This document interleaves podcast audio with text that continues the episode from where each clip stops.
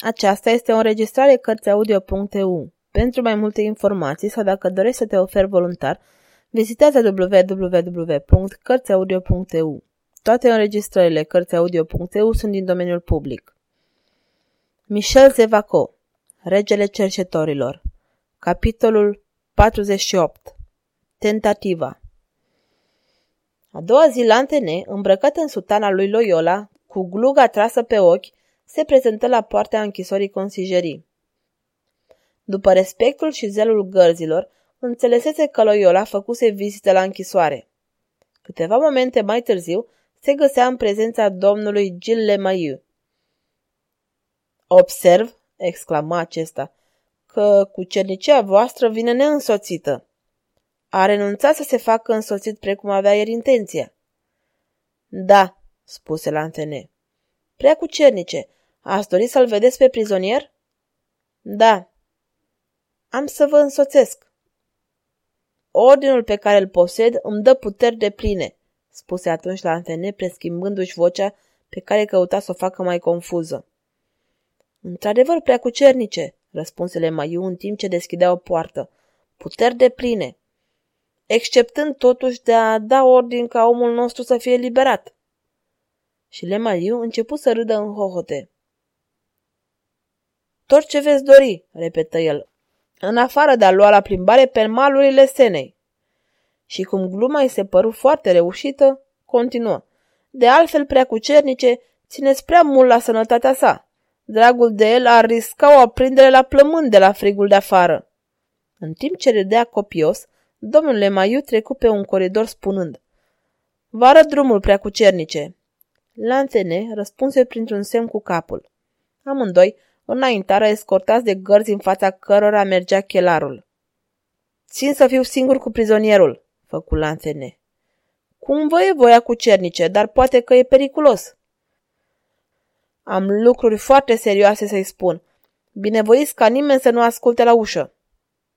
Bine, dacă totuși ați avea nevoie de ajutor, ei bine, chemați lovin cu putere în ușă.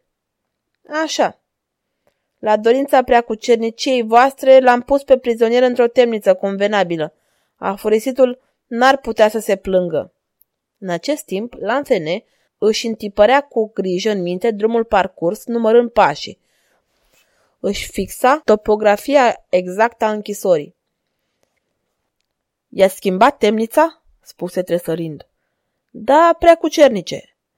Ei bine, cu data de azi nu mai trebuie să fie mutat. Am înțeles cu cernice, părinte. Am ajuns. Domnul Lemaiu făcu semn chelarului. Acesta deschis o ușă masivă ale căror zăvoare scrâșniră. Intrați prea cu cernice, zise Lemaiu cu vocea scăzută, și la prima mișcare acestuia chemați în ajutor. La antene intră. Ușa se închise fără să îi se tragă zăvoarele. Tânărul ascultă un moment pentru a se asigura că Lemaiu se îndepărta într-adevăr, apoi Întorcându-se spre Etienne Dole, lăsă să-i alunece gluga și își întinse brațele. Îi trebuie lui Dole întreaga putere de care era în stare ca să nu scoată un strigăt care i-ar fi pierdut pe amândoi. Cei doi se strânseră în brațe în liniște.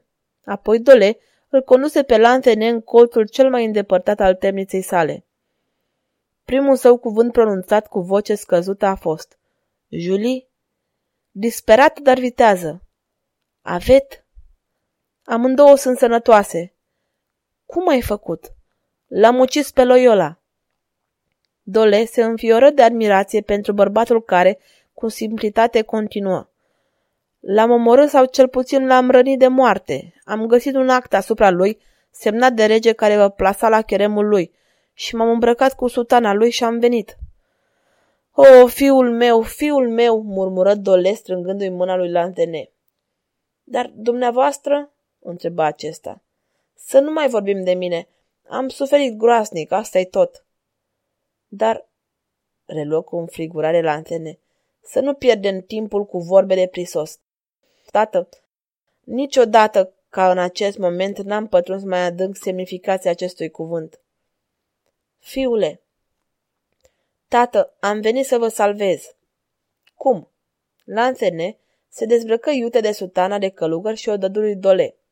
Acesta a avut din nou o privire admirativă pentru Lantene. Cât de mândru sunt de tine, spuse, și sunt sigur că Avet va fi fericită cu tine. Repede, tată! Dole ridică din numeri.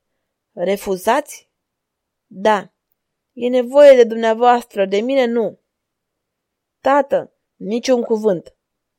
Lantene înțelesese că Dolet n-ar consimți niciodată și în acel moment gândi astfel. Cum am putut să cred că va consimți?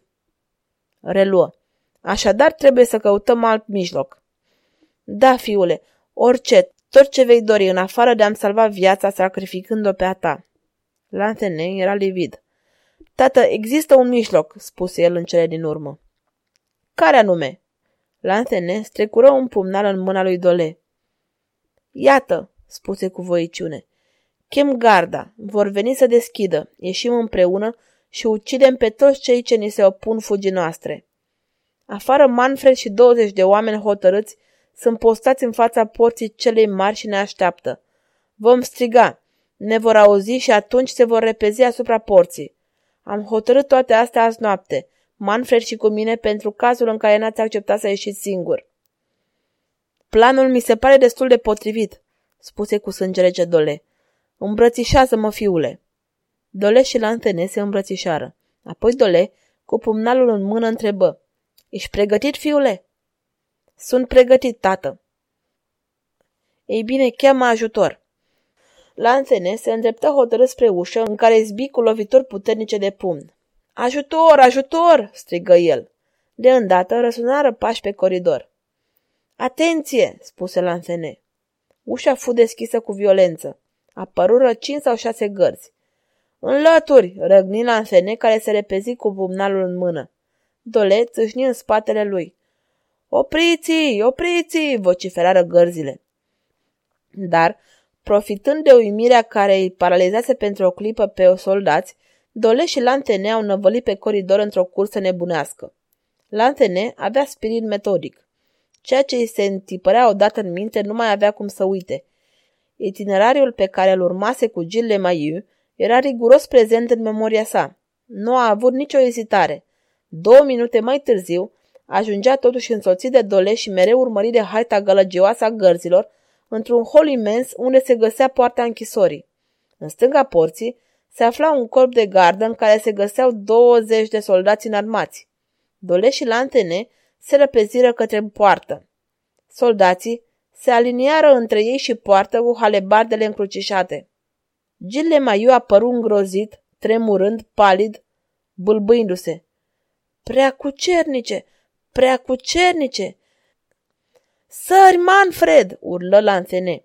La strigătul acesta se produse o forfotă ciudată în stradă. Oameni cu înfățișări aspre ce dădeau târcoale în jurul închisorii se repeziră asupra porții.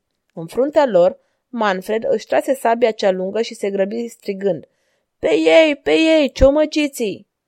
În momentul acesta, o trupă numeroasă de cavaleri intră pe stradă la trap. În fruntea acestora galopa marele magistrat.